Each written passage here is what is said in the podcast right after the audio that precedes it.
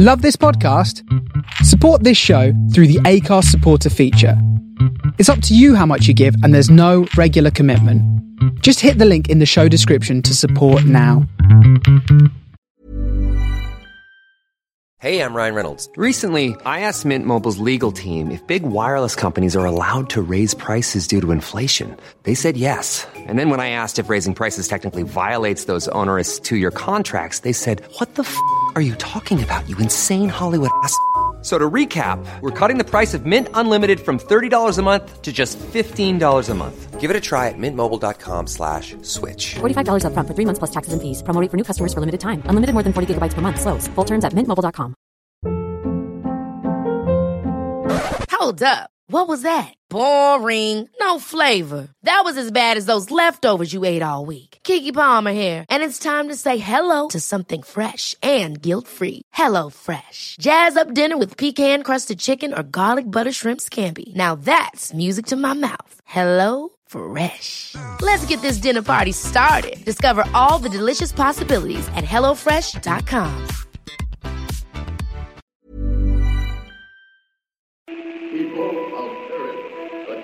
Calling Tau City, turn on your radio. I know we had some words last time, but that was so long ago. I got your message. It was a little harsh, you know. It's still a little hard for me to hear. Please take it slow. Welcome to Starship Sofa, part of the District of Wonders network. Everyone has a story in the District of Wonders. Come and find yours. I'm tuning in to your transmissions. I'm a moon and waiting to be found. And I'm building rockets. I'm pointing them to the moon. This is the Starship Sofa. Everybody, welcome. Hello and welcome to show seven hundred one. I am your host, Tony C. Smith. Hello, everyone. Hope everyone is fine and dandy. Yes, we have sneaked over that seven hundred, now seven oh one. So, do we hope you'll join us? So, I'll tell you what's happening in my little world. I'm on the coast, right? So, England, northern England up there. If you look at a map, on the I'm on the right-hand side. Not that kind of far from, say, Scotland. But, you know, in the right, where Hadrian's Wall is. You know what I mean? I'm kind of right on underneath kind of Hadrian's Wall. And right on the sea, normally... We skate by winter with a few maybe little cold, shruggy days. But not this time. This time we are getting clattered with the the frosts. You know what I mean? It's been minus four. I know, kind of, in the grand scheme of things, I know I've got a friend who lives in Detroit. And, you know, their winters are brutal. You know what I mean? Absolutely brutal. But for a northeast coast, it, and it's just... Things are just getting, like, iced up where you can't even, you know, can't even open wheelie bins, move wheelie bins, you know what I mean? They're just frozen to the ground. And I've seen a little bit further inland, we're having, like, minus thirteen and something like that. But we're kind of minus, well, one day was minus three, we'll have had a minus four, and it's predicted to go to minus bloody five, you know, on the coast. You know, the salt air normally kind of takes care of everything, but... Not this time. So from a frigid northeast of England, hello. So I'll tell you what's coming in today's show. The main fiction is The Hunt by Jerry Lean. This story originally appeared in Footprints two thousand nine. Then we have our very own Amy H. Sturgis with Looking Back Genre History. That's all coming in today's show. I do hope you will stick around and enjoy it. So, jumping into the main fiction, The Hunt by Jerry Lean. Jerry lives in Northern Virginia and originally hails from Seattle. In addition to being an avid reader, she's passionate about horse racing, tea, collecting art and raku poetry. She has work in the magazine of Fantasy and Science Fiction, Nature, Strange Horizons, Galaxy Edge, Dark Matter and others. She edited several anthologies for independent presses, is finishing some larger projects and is a member of the S F W A and the Horror Writers of America. And if you want to go over, see jerry lean dot com. Like I say, this story originally appeared in Footprints two thousand nine. Now, this story is narrated by Bob Hall. Bob Hall is a hermit, author, podcaster, blogger, and social media addict. He loves science fiction, fantasy, mysteries, stamp collecting, cactuses, and most of the sciences, geek and nerd. He lives in Serrano Desert with his partner. So, the Starship Sofa is very proud to present The Hunt by Jerry Lean. A bright sun illuminates the footprints that lead to nowhere. The hunter deals and assesses them, knowing they don't belong to the prey he seeks, but learning all he can about them anyway. His mate, Xanar, would have found these fascinating. So old, so deeply grooved, the steps sang so much without words, just as she did. She hunted it aside for half his life as a hunter. She's been dead just as long. He shouldn't still miss her. What's so fascinating about a bunch of old tracks, his client asks. The people who made them aren't going to help you a hunt. If you do not see the beauty of such things, I can't help you. You're not exactly excelling in this hunt. I'm telling you, she went down there. The client, bulky in his rented spacesuit, points toward the blue and white orb that hangs so beautifully in the sky. Xanar would have loved that too. Would have taken a snap of it, adding it to her collection of beautiful things. The hunter still has that collection, in an airtight box in a storage locker he's prepaid for his lifetime. The hunter ignores his client's assertions. The man has told him three times where his woman went, and three times he's been wrong. This is why he isn't the hunter. He turns back to the footprints. These are full of stories. They tell of lives gone and people unremembered. Who will remember Xanar when he's gone? Who will remember him? Do they tell you where Lyril is gone? Because I'm not paying you to be nostalgic about a bunch of strangers. The hunter is regretting taking this man as a client. Unfortunately, his honor is in his perseverance. No matter how boorish his client becomes, he'll do what he's been contracted to do. He will hunt. He pushes himself up, the low gravity giving him greater lift than he has on his homeworld. His hunting suit moves like a second skin as he bounces, following alongside the footprints. Xanar and he loved worlds like this. It made them feel young again to bounce and race and laugh. It's been a long time since he laughed. He's not sure he even knows how anymore. He tries a smile and feels the muscles of his face protesting, like the lid of a container that won't budge. He bounces higher, landing lightly, a small puff of dust exploding from the impact. The footprints run out, and he turns to go back to his client. This is a waste of my time and money. The man is following awkwardly behind him, and the hunter fears for the integrity of the footprints. We're going to the planet next, aren't we? She isn't there. The hunter holds up his hand when the other man would argue. I am the hunter. I say she's not there. This isn't going the way I planned. You do not plan the hunt. The hunt is, in fact, a living thing. No one plans it, not even the hunter. He follows it, learns from it, is it, but he doesn't control it. The client throws his hands up in what looks like disgust, but it's hard to tell with a suit so cumbersome. He says nothing, just stomps back to the hunter's ship and closes the hatch. The hunter imagines the client trying to start the engines. They're keyed to his own biometrics. Do what he says, he murmurs, then whistles a series of tones, and the engines roar to life. The hunter's headset rings with static. She's down there, I tell you, and I'm going to prove it. Then we'll see who the real hunter is. The ship's beacon goes off. It's protesting the command to lift off without him aboard. The hunter feels a surge of satisfaction. This is a good ship. He and Xanar built in all these fail-safes. Once she was gone, the ship kept waiting for her to board, and first it made the hunter angry and later just sad. It took him years to finally just reprogram the ship and remove Xanar from its protocols. It felt like a betrayal of her. He since learned to live with it. Another sequence of whistles allows the ship to take off. Let his client search the planet he's so sure houses his woman. he's brought his fate on himself. If it's his time to go, nothing can save him. If not, nothing will take him. The hunter sits down by the footprints, watching as a ship disappears, swallowed up by the poisoned planet that rests so beautifully in the blackness of space. The orb swirls with blues and whites. The planet that Xanar died on was blue and gold, but the cloud pattern swirled the same way. She was brought down in a fight by prey who didn't want to return to the prison they'd escaped from.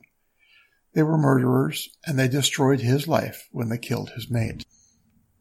The hunter ripped them apart, lost in a berserker rage he'd never known before that moment and has never felt since. He's felt so little since, even now, sitting alone on this dust ball with only alien footprints for company, he feels no panic, no dread. If he dies today, then he'll join his mate in the afterlife, and they will hunt together forever. That would be pleasant, so he's relatively sure it won't happen. He holds his hand next to the footprint. The walker's foot was two hands long. Or perhaps not. Perhaps the walker wore thick boots like his client does, adding length to the print that was not due to flesh. There are no settlements on this moon, but there are buildings, long deserted now, on the red planet. The hunter thinks that's where the woman's gone. Did she think there would be people there to help her? She's piloted her stolen ship well, this Lyril who his clients will risk all to have. She has shown great flexibility of thinking, nothing like a hunter, but still more than his fool of a client has displayed. His headset rings, another klaxon sent by his ship, a distress call this time. He whistles the tone that will bring it back to him.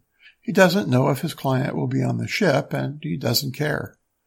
He didn't tell his client to leave him here, most probably to die, and by doing so, the man has lost his right to any courtesy. The hunter sees the ship coming. The blue and white sphere seems to spit it out. The ship appears undamaged, and his assessment does not change as it comes in slowly. He whistles for it to ease down in a place far from the footprints. He rises and walks to his ship, striding around and evaluating it. There are some marks on the door, not blaster residue, not projectile shots. They look more like scratches of primitive weapons. He opens the hatch and sees no sign of his client. Visual, he says. The ship's cameras, placed to capture all angles, display their video on the main view screen. They show him his client opening the door, calling out for Lyril as if she'd simply surrender after having led them so far for so long. His client stands there, hands on hips, turning his whole body so he can see to his side in his impractically clumsy suit. Suddenly he slumps, and the hunter sees an axe lodged in the middle of his chest. Something hairy and mottled with sores pulls him out of the ship. His client screams once, then goes silent. But the scene isn't quiet. There's the sound of flesh being hacked off. Of a feast. The hunter feels sick. He's relieved when he sees the hatch slam shut and the camera switch to external, and what's left of his client is lost to view as a mass of creatures storm the ship. The hunter closes the hatch and flies back to the surface of the planet. From the air it looks beautiful, but he can see by his readings that the soil is full of poison, the water too. Radiation and other contaminants fill the planet, and the ship's computers tell him not to stay on the surface, even in his skin suit, for more than ten minutes. He doesn't intend to linger for even five. He follows the flight path charted by his client, and he passes over the landing spot. He sees the man, or parts of him anyway. One boot remains, and what looks like an arm. He lands near the remains, sends out a hail of blaster fire to cut down anything within range. A nearby bush catches fire, and he doesn't put it out. Let this place burn, if that is fate's wish. He opens the hatch and jumps out, retrieving the pieces he can find and slamming the hatch back down as the creatures that killed his client rush the ship. From the external camera he can see their faces. They look like beasts, mad things. It's hard to believe they're probably the descendants of people capable of making footprints on this world's barren moon. He sends out another blast of fire, catching most of them up in it. Some scream and run, trying to put out the flames, but others just fall and die. the hunter lifts off and flies too fast out of the atmosphere, but doesn't slow until he's well clear. Then he puts the ship on auto and stores what's left of his client in an airtight box so it won't stink up the ship. His duty to his client is over, but his hunt resumes. It won't end until he finds his prey. He flies away, onward to the Red Planet, and the woman who's proven so elusive. The Red Planet is deserted. No infrared readings light up his sensors, but the woman could be hiding under a thermal blanket. The hunter knows she's here because he found her ship under a camo net that is half frayed. He knows she must be aware he's here. His ship came in loud, and he wanted it that way. Sometimes the hunt is for the stealthy, but this is the end of a long chase, and there's no honor in guile. His prey should know he's here, should lie quaking under whatever is giving her cover. The planet is nowhere near as beautiful as the toxic pit he just left, but he thinks it is related to it. A colony of some sort was here, and it's clear that the settlement did not go peacefully when the end came. Blaster fire riddles the buildings and the vehicles scattered around, but there are no bodies. He wonders if there was a war between the blue and white world and this one, if the colonists here were captured and forced back to the home world. Are their children the things he just saw, or were they meals for those creatures? It takes him a long time to find the woman, much longer than he expects. She's at the edge of the settlement, lying huddled under several thermal blankets, and her air is dangerously low. Through her faceplate, he can see she's beautiful. No wonder his client wanted her back. The hunt is over, he says, and his voice is gentler than he means it to be. Let me go. I cannot. She doesn't plead, doesn't wheedle or cajole or offer him her body as so many others, both men and women, have done. Neither does she curl into a ball, cringing at his feet and soiling herself. Instead, she stands up with great effort, staring at him the entire time, her breath rapid as she holds her ground. The hunt is over, he says again. It must be said three times if the prey will not surrender. I can't go back to him. She pulls the utility tool from her suit's belt. He tenses, ready to knock it from her hand, but she doesn't lunge at him. Instead, she holds it to her air hose. I suggest you do not do that. I won't go back to him. Life isn't worth living if it's with him. His next move is prescribed. She will not surrender, so he must say again that the hunt is over, and then he must kill her. He opens his mouth, but instead of the ritual words, he says, there's not much of him to go back to. She seems startled by his words, but no more than he is. He forces himself to stand tall, to ignore how her eyes gleam the same way Xanar's would have as the sun hits her faceplate. He is the hunter. He has an obligation. He will not falter, no matter what. The hunt is a surrender to my fate. I surrender to the hunt. I surrender to you. She understands his rituals, says the words of surrender perfectly. It is unexpected. He holds out his hand, ready to jerk it back if she's lying, and tries to cut his skin suit. But she puts the tool in her belt and holds up her hands. Her steps are heavy with defeat as she walks next to him to his ship, and she lets him fit her with cuffs that he clips to a ring in the back of his ship. You know the words of the hunt? He asks, as he tests her bonds. My brother is a hunter. Once the hatch is closed, he eases off her helmet, letting her breathe more easily, and she gulps in air as if her supply was gone, not just low. Unmasked, she looks nothing like Xanar, but still there's something in her amber eyes that reminds him of his lost mate. The hunter leaves her and takes the controls, piloting them back to the moon and landing near the footprints again. What are you going to do? Even if she weren't related to a hunter, she would have heard honor stories about his kind. It's often said that hunts end in death, but that isn't true. All hunts end with him catching his prey. Whether they're caught dead or alive is up to them and their fate. His honor demands he try to catch them alive, to bring them back to whatever client has called for them. You know the ritual, don't you? Or didn't you pay attention to your brother's stories after he caught his prey? She doesn't answer, and her eyes seem to shine like the cold sun of this world. He looks away, taking a container of what is left of his client and putting it between him and the woman. What's lost is now found. All things are returned to him who has retained me. The hunter hunts, the prey is captured. I give you Lyril. Our contract is at an end. He bows his hands, holds out the keys to the cuffs, and waits, as is the custom, for the client to take them. He hears the woman shifting as if she's trying to see what's in the box. "Where is he?" she asks, and fear makes her voice shake.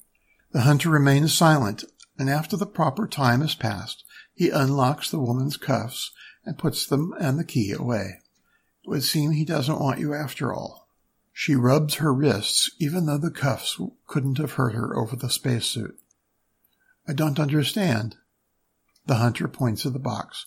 "Open it." She does. "Oh." She slams the lid down, and the hiss of the seals fill the small space. He thinks she might throw up, but she controls herself. "Why didn't you tell me?" "It's right that you face the man who wanted you. The hunt has come full circle." He nods toward the hatch. "I'm going out. Do you wish to see this place?" "My suit's almost out of air." He takes that as a yes and refills her tank from the ship's stores. Then he takes the box and carries it to the hatch, bouncing out onto the unrelieved gray and white of the moon's surface. "Are you going to bury him?" "No. His people will want to bury what's left of him. They'll be happy he's gone. He wasn't a nice man." The hunter agrees with her but says nothing. Instead, he puts the box down and opens it. Pulling out his client's boot, he walks to the footprints and let the boot hang over one of them. It's a perfect match. "Did he leave those prints?" she asks. "No, the people who lived on that planet left these."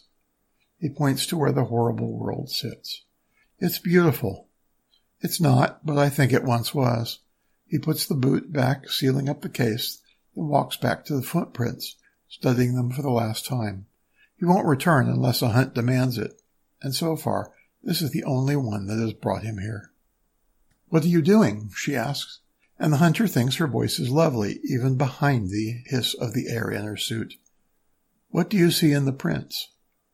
"I see hope. I see optimism. See how this edge is lighter. Whoever left this was happy, excited, but also not used to this gravity. The side here, a little more pressure right there, as if the walker was getting used to this place."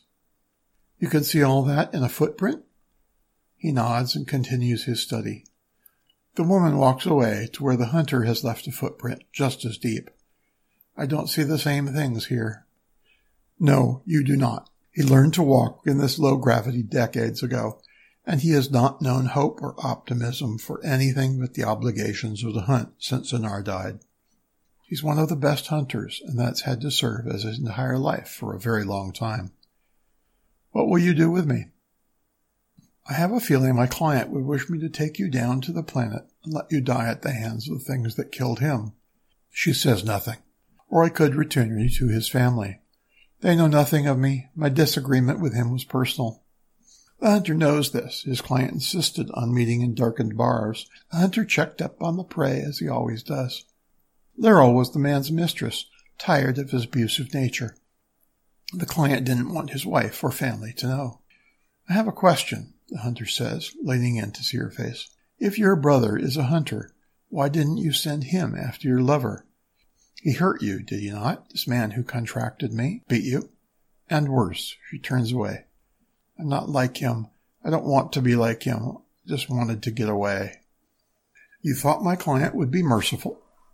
"He didn't spend his money lightly, and a hunter is expensive. I underestimated how much he would want me back." She stands taller and takes a deep breath that resonates through the speakers in her suit.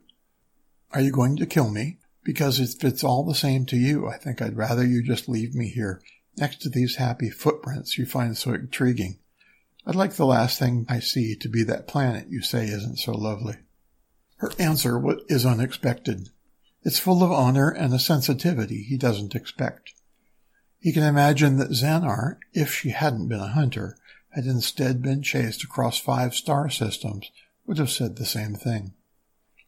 "What do you see when you look at those footprints?" he asks her. "I see loneliness." She points to the footprints he has made. "I see it there, too." "I hunt alone." "Have you always?" That is not your concern. Since you may kill me, I believe I can ask. He stares down at the tracks in the gray dust. I haven't always hunted alone. I'm sorry, and she does sound as if it's so.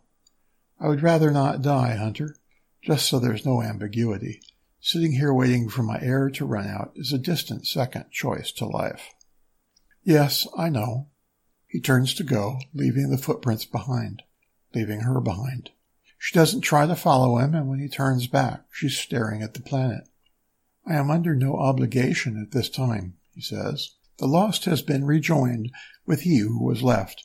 The hunt is over. It is now up to him how this ends. With this client dead, the woman is his. He can free her, or he can kill her. He turns slowly, and he realizes she doesn't know this part of the ritual. Perhaps her brother is a hunter who likes only to kill, who never shows the mercy hunters can at time display. What's your name? She asks. I am the hunter. You must have another name. They stare at each other across the footprints. In his heart, his name beats against the walls he's erected since his mate died. She was the last to call him by his true name. In his soul, his spirit wishes to fly again. He could push his heart and spirit back. They're accustomed to losing to his intellect, his will, to the hunter. But he doesn't want to push them back. He whispers, My name is Jadresh. It's a fine name. It's just a name, nothing noble or elegant about it, but his heart is beating it out as if his name is life itself. Jadresh, Jadresh, Jadresh. It doesn't have to be noble or elegant, just yours. I had a mate, he says softly. She died on a hunt. That must be hard for you. I imagine every time you hunt you see her. I have learned to live without her. He can tell she doesn't know what to say to that. He wonders if she had someone she loved, someone before his client, who left a hole in her heart that time refused to fill. What now? She finally asks. There's a world full of footprints like these, only mammoth. I was there a long time ago, and still remember the marvel I felt upon seeing them. Zanar said it was the most wondrous thing she'd ever seen. I think I will go back there before I agree to another hunt. I should like to see such footprints. If you want company, that is. She isn't moving, not edging toward him, not reaching out. She waits, and he loves her in that moment for her quiet courage and her wavering voice. I should like to have company, Laurel. He holds out his hand to her. I must return this man to his family. Honor will prevent me from divulging the nature of the hunt he contracted, since he made it clear he didn't want them to know. Convenient. Sometimes, yes. And then, and then we will go. The two of them on his ship. She, no longer prey, but a willing passenger. Maybe someday, something more. She moves then, hurrying as if she's afraid he'll change his mind. She should know better. He's safe now and can travel at his side for as long as she wishes to stay. He's a hunter. Once he's chosen his course, nothing will deter him. Hi, I'm Daniel, founder of Pretty Litter. Did you know cats tend to hide symptoms of sickness and pain? I learned this the hard way after losing my cat, Gingy. So I created Pretty Litter, a health monitoring litter that helps detect early signs of illness by changing colors, saving you money and potentially your cat's life. Pretty Litter is veterinarian developed, and it's the easiest way to keep tabs on your fur baby's health right at home. Go to pretty litter dot com and use code ACAST for twenty percent off your first order and a free cat toy. Terms and conditions apply. See site for details. Hiring for your small business? If you're not looking for professionals on LinkedIn, you're looking in the wrong place. That's like looking for your car keys in a fish tank. LinkedIn helps you hire professionals you can't find anywhere else, even those who aren't actively searching for a new job but might be open to the perfect role. In a given month, over seventy percent of LinkedIn users don't even visit other leading job sites. So start looking in the right place. With LinkedIn, you can hire professionals like a professional. Post your free job on linkedin dot com slash achieve today. Hey there, it's Michelle Norris. I'm host of a podcast called Your Mama's Kitchen. When I travel, I'm usually looking for a way to find a taste of home when I'm not at home. And one of the things I love to do when I am at home is entertain. And Airbnb allows me to do that. When I was in California recently, I rented a house that had a great great kitchen. And when we were sitting around the table, we're all thinking, we're in someone else's house. Someone could be in all of our homes as well. If you have a home, but you're not always at home, you have an Airbnb. Your home might be worth more than you think. Find out how much at airbnb.com slash host. And there you go. Big thank you, Jerry. Thank you so much. Oh, fantastic. And Bob, lovely to have you on, sir. Thank you indeed. So, I M S! Hello, my friends. It's time for another look back into genre history. And I thought I would wrap up twenty twenty-two by giving a tribute to a pioneer of pulp science fiction, Margaret Saint Clair, who wrote both short stories and novels, often as Margaret Saint Clair, although she also wrote under the pseudonyms Wilton Hazard and Idris Seabright. Margaret Saint Clair was a U S author. She was born in nineteen eleven and lived until nineteen ninety-five. She is one of the most anthologized women from the pulp era. Martin H. Greenberg and Ramsey Campbell, by the way, Ramsey Campbell has called her work, quote, startlingly original, end quote, and has argued that her work has, quote, yet to be fully appreciated, end quote. Greenberg and Campbell have collected her writings in The Best of Margaret Saint Clair from nineteen eighty-five and The Hole in the Moon and Other Tales from twenty nineteen. And her work is available in many anthologies, perhaps most notably in twenty eighteen's The Future Is Female, twenty-five Classic Science Fiction Stories by Women, From Pulp Pioneers to Ursula K. Le Guin, edited by Lisa Yaszek for the Library of America. Margaret Saint Clair was also one of the authors spotlighted in the twenty nineteen book Monster She Wrote, The Women Who Pioneered Horror and Speculative Fiction by Lisa Kroger and Melanie R. Anderson. I covered that book in episode six twelve of Starship Sofa. And in that book, both Kroger and Anderson point out that if you are aware of Dungeons and Dragons, then you will recognize the science fiction of Margaret Saint Clair, given that her work helped to inspire Dungeons and Dragons. One of my favorite Margaret Saint Clair tidbits is that on the back of the nineteen sixty-three paperback of her novel Sign of the Labrys, it says, "Women are writing science fiction!" exclamation point. And yes, yes, she was writing science fiction, and so were other women. But today I want to talk about Margaret Saint Clair. Born in Kansas, later a graduate from the University of California at Berkeley, she married writer Eric Saint Clair and published her first science fiction in Fantastic Adventures with Rocket to Limbo in November nineteen forty-six. And according to the Encyclopedia of Science Fiction, which I always recommend at s f dash encyclopedia dot com, after her first taste of science fiction in November nineteen forty-six, she was a publishing whirlwind. By nineteen fifty, she had published about thirty stories. And here's something interesting from the Encyclopedia of Science Fiction about this period of time, the late forties to nineteen fifty. Quote, "Even though this early work seems at first glance conventional enough and obedient to pulp magazine expectations, a singularly claustrophobic pessimism could soon be felt.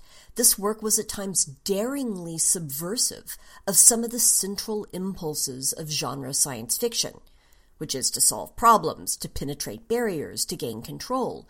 In Saint Clair's central work, these impulses are consistently treated in terms of pathos," end quote.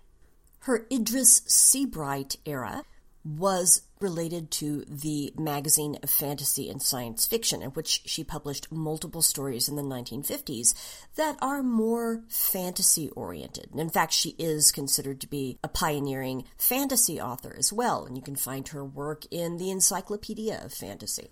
But she would return to her own name for science fiction and for the eight novels that she published. The first, Agent of the Unknown, from nineteen fifty-six, which grew out of Vulcan's Dolls from Startling in nineteen fifty-two, is, and I'm going to quote again from the Encyclopedia of Science Fiction, quote, "Perhaps the definitive Saint Clair text, packing into its brief compass a remarkably complex plot, whose protagonist only seems to represent the typical hero of space opera, though amnesia typically blocks his memories before the age of fourteen, and though his actions enable the human species to experience uplift through a genetic leap forwards, it is eventually revealed that he is not a Superman in the making, but a severely limited android, a toy of the god-game maestro known as the Vulcan, who appears in other Saint Clair tales. The entrapment of the agent in a plot he cannot understand until too late, his love for a human woman who is soon killed, and his final realization that his puppet actions have released humans into a state far beyond his comprehension, all generate a sense of extraordinary constriction to which the elegiac conclusion of the tale adds a powerful emotional glow," end quote. She also wrote other novels, The Green Queen, from nineteen fifty-six, The Game of Neath, nineteen sixty, Message from the Eocene, nineteen sixty-four, and Three Worlds of Futurity, nineteen sixty-four. That last one, to be clear, is a collection of short stories, not a novel. Sometimes her works featured women protagonists, sometimes men. All had some kind of speculative ingredient. Her later novels, Sign of the Labrys, nineteen sixty-three, The Dolphins of Altair, nineteen sixty-seven, The Shadow People, nineteen sixty-nine, and The Dancers of Noyo, nineteen seventy-three, included things like underground settings, post-Holocaust realities, apocalyptic scenarios, and emphasized ways that humanity was destroying itself, both politically in terms of oppression and injustice, and also environmentally with humanity's relationship to nature.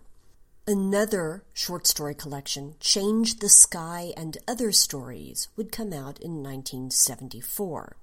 I should also mention that a very helpful work, Margaret Saint Clair, Space Frontierswoman, A Working Bibliography, was published by Gordon Benson Junior and Phil Stevenson Payne in nineteen ninety-seven. It's part of the Bibliographies for the Avid Reader series. Now, it's important enough and fascinating enough that Margaret Saint Clair had this long and thriving career.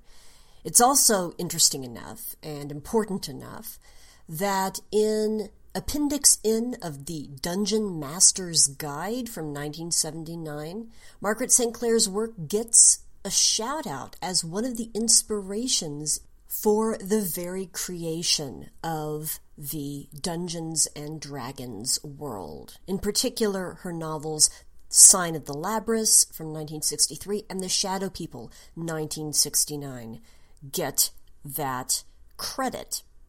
But I must say, Margaret Saint Clair has been popping up on my radar repeatedly recently, encountering her story The Inhabited Men again in The Future Is Female, in which editor Lisa Yaszek points out that Saint Clair valued science fiction for leading, quote, human attention into areas of experience that might not have otherwise been explored, end quote.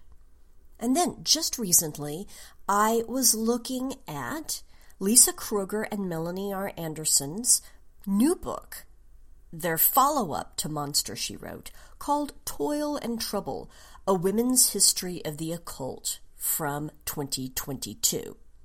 And yes, in a section all of her own, there she is, Margaret Saint Clair, the writer who brought Wicca to science fiction.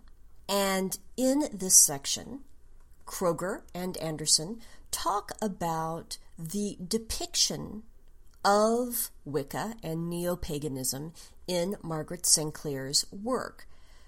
Margaret Saint Clair and her husband were both interested in neo-paganism, and Wicca in particular, but what seems particularly notable here is how her writing normalized depictions of alternate spiritualities and how she incorporated these depictions, these representations, not as the focus of her work, but as just part of the diversity. And she did indeed depict diversity in multiple ways in the world she created.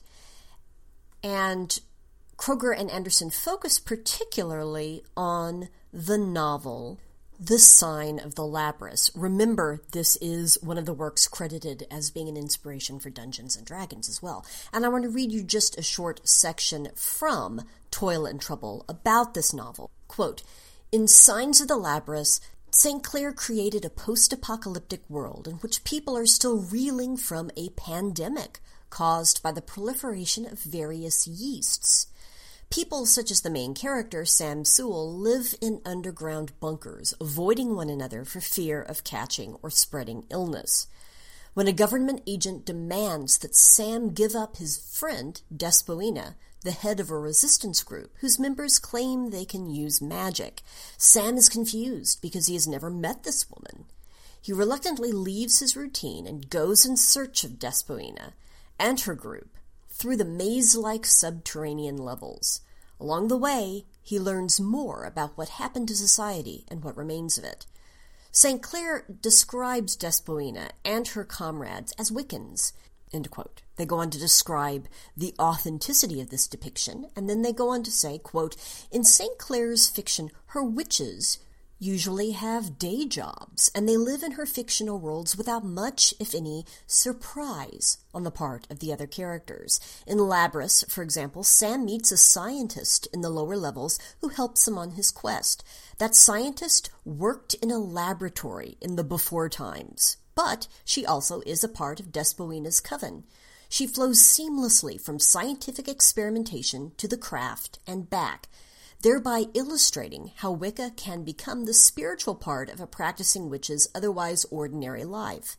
These characters also work individually and together with their coven to protest the government system in power, both before the pandemic, when they saw that atomic annihilation was possible, and post-pandemic, when humankind has fractured even more into despair and the rise of a police state is imminent. And that is probably one of the most striking things about Saint Clair's fiction. While she weaves her interest in pagan religion throughout her works, to varying degrees, depending upon the story she is telling, those interests become a part of the surrounding story and part of her character's accepted everyday lives. There is nothing shocking in Saint Clair's work when a woman identifies as a witch. For Saint Clair's characters, mundane domesticity can coexist with fantastic creatures, complex A I, warring corporate factions, and magic. This multi-genre grab bag of stories may not be easily classifiable, but it may have been Saint Clair's attempt to portray the complexity of our world, as it was and as it could be." End quote. So I found that to be very interesting in terms of representation and in terms of different voices in science fiction. I'll admit I'm not an expert on twentieth century neo-paganism, so I found the discussion there in the book very interesting, including the ways that Saint Clair was even subversive there in sort of questioning uh, heteronormativity in her depictions of futuristic practices within the craft. And I also thought it was interesting as an insight, too, into the way that the context for her work also then became context for other works like Dungeons and Dragons. But the upshot is Margaret Saint Clair has never been off the radar, but she is most definitely on the radar now for those who care about science fiction, those who care about fantasy, and those who care about genre and women writers. And of course, post-apocalyptic themes, pandemic and post-pandemic themes, and environmental themes, very timely as well. So the moment seems opportune to discover or revisit some of the work of Margaret Saint Clair. And just to recap, I do recommend checking out her entry in the Encyclopedia of Science Fiction. That's s f dash encyclopedia dot com. Her entries in Monster She Wrote, The Women Who Pioneered Horror and Science Fiction, and Toil and Trouble, A Women's History of the Occult, both by Lisa Kroger and Melanie R. Anderson, the former from twenty nineteen, the latter from twenty twenty-two. And you can also check out her work in The Future Is Female, twenty-five Classic Science Fiction Stories by Women, from Pulp Pioneers to Ursula K. Le Guin, edited by Lisa Yaszek, for the Library of America. And oh, before I forget, fresh off the press is volume two of that collection, The Future Is Female, More Classic Science Fiction Stories by Women, volume two, The nineteen seventies, also edited by Lisa Yaszek for the Library of America. This is so new that the copyright says twenty twenty-three on it. So I feel a bit like a time traveler holding it in my hands in twenty twenty-two.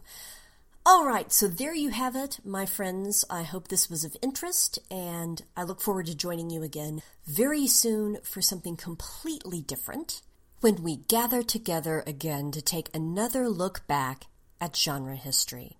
Until then, happy holidays, and may your new year be fantastic.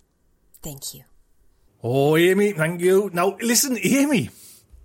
Amy, Amy, Amy, I have not received my Christmas card. Now, I know, I know Amy would have sent that in November for us, you know what I mean? But we have got the most kind of horrendous postal strikes going on at the moment, so all I'm all I'm thinking, Amy, is stuck in postal strikes, because I've ordered something for my coffee machine in on the fifteenth of November, and it still hasn't arrived, and it's just stuck in this kind of backlog of postal strikes. Every other day we've got a postal strike right up now until Christmas, so it's horrendous, to be honest.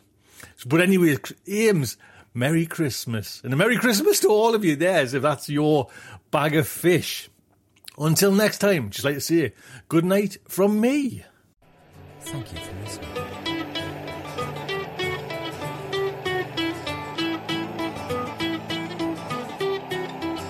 I don't get out much. I've barely left the ground. I'm tuning in to your transmissions. I'm a moon and waiting to be found. And I'm building rockets. I'm pointing them to the moon. But the work is going slowly, it won't get to you anytime soon. Can you reach me? Is my signal getting through? Turn on your radio, I want to talk to you.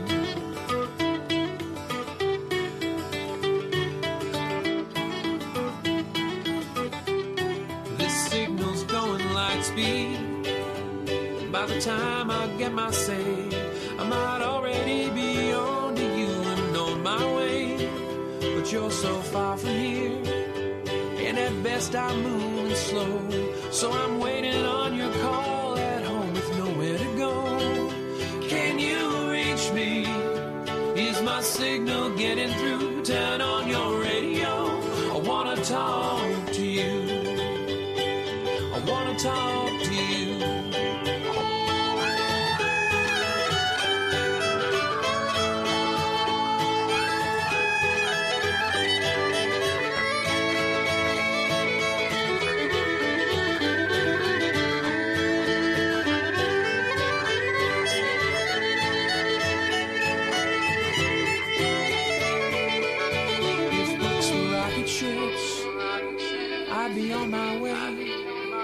If I could catch myself on a radio wave, I might get to you someday. If books were rocket ships, I'd need only the will to fly. I'm still building word by word, and I'll get out there by and by. I'll get out there by and by. I'll get out there. I'll get out there by and by. I'll get out there by and by. I'll get out there, out there by and by. I'll get out there by and by. I'll get out there.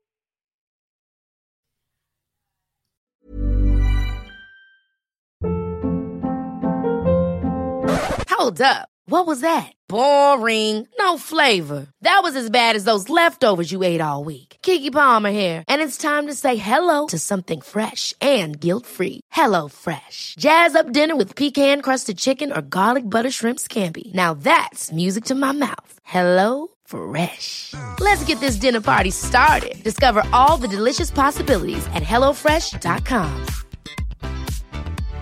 Hey, it's Paige DeSorbo from Giggly Squad. High quality fashion without the price tag. Say hello to Quince. I'm snagging high-end essentials like cozy cashmere sweaters, sleek leather jackets, fine jewelry, and so much more. With Quince being fifty to eighty percent less than similar brands.